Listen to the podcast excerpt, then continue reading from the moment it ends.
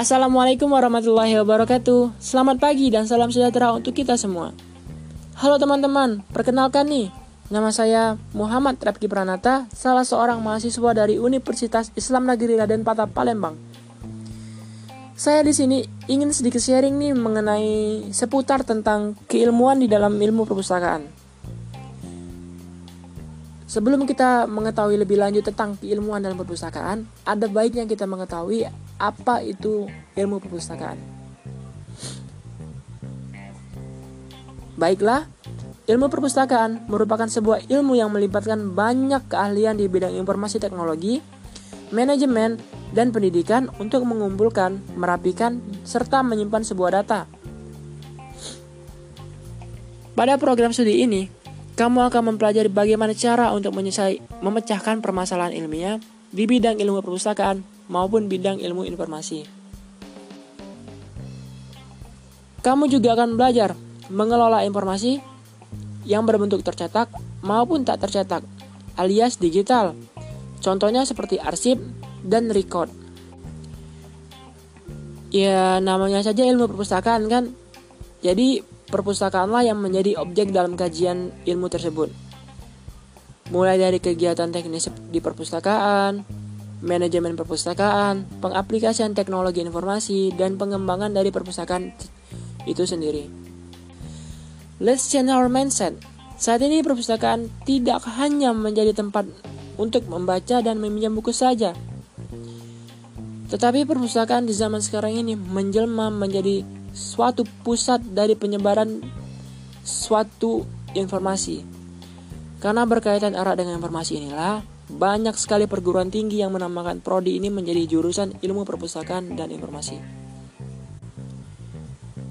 Di dalam ilmu perpustakaan ini, mata kuliah yang dipelajari dalam prodi ini yaitu manajemen perpustakaan, komunikasi informasi, katalogisasi, ilmu dokumentasi, pengantar ilmu perpustakaan, preservasi dan konservasi, pengantar ilmu informasi, temu kembali informasi, kemas ulang informasi, dan English for Librarian. Karena pada saat ini, zaman sudah semakin berkembang, sehingga banyak sekali mata kuliah yang menyesuaikan dengan perkembangan zaman sekarang. Contohnya seperti teknologi informasi, komputer operating system seperti Linux, DOS, dan Windows. Temu balik elektronik, aplikasi database, automasi push doc info, manajemen sistem informasi, perencanaan dan desain purpose, desain web, dan multimedia. Di sini, saya akan menjelaskan mengenai satu dari banyaknya mata kuliah di dalam ilmu perpustakaan, yaitu sistem temu kembali informasi.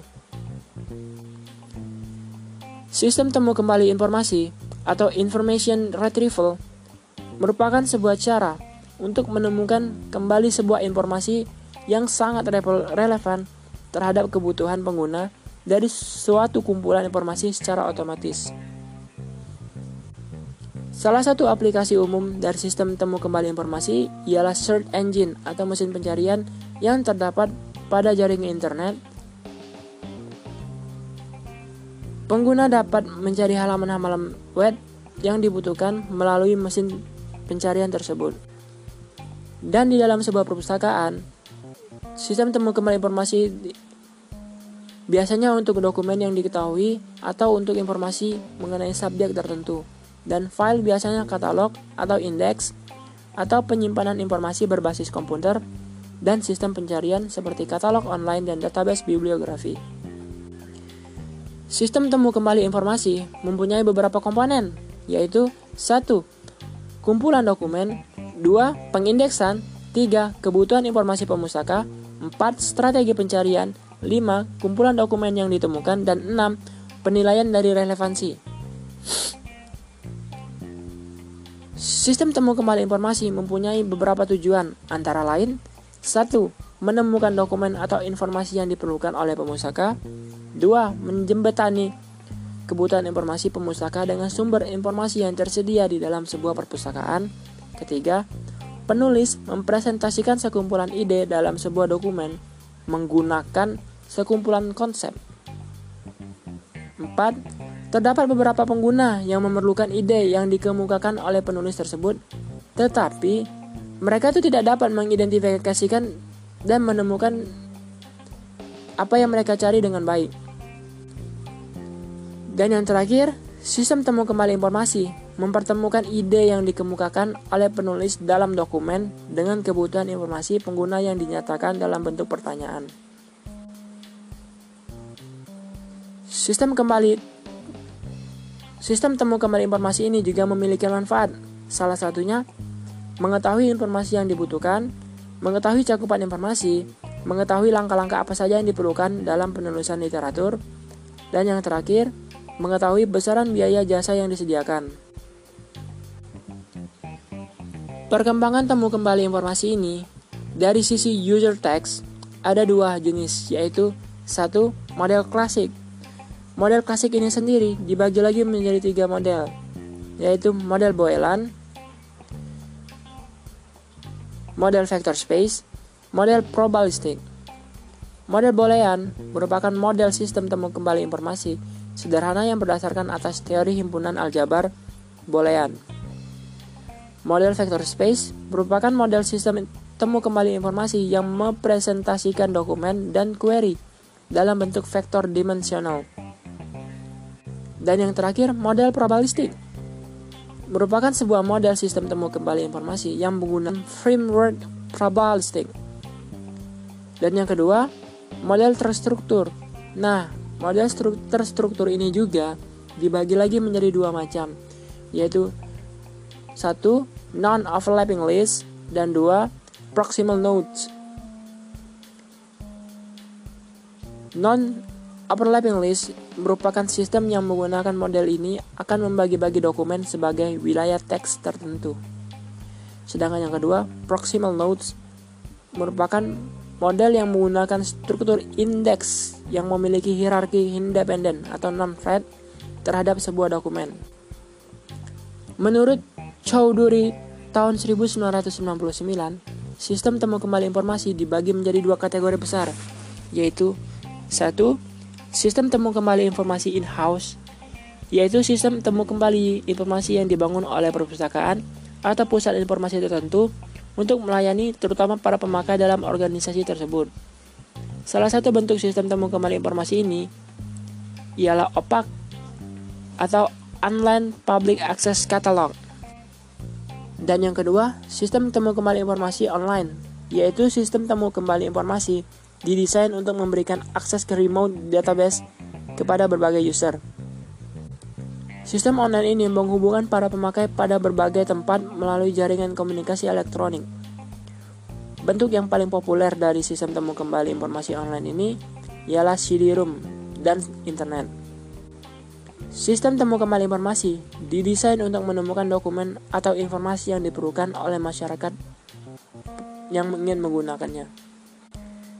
Sistem temu kembali informasi ini juga memiliki beberapa tujuan yang berfungsi untuk menjembatani kebutuhan informasi pengguna dengan sumber informasi yang tersedia dalam situasi seperti dikemukakan, dikemukakan oleh Belkin tahun 1980 sebagai berikut, yaitu satu Penulis mempresentasikan sekumpulan ide dalam sebuah dokumen menggunakan sekumpulan konsep.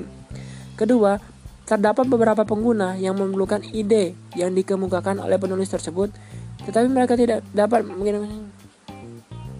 mengidentifikasinya dengan baik.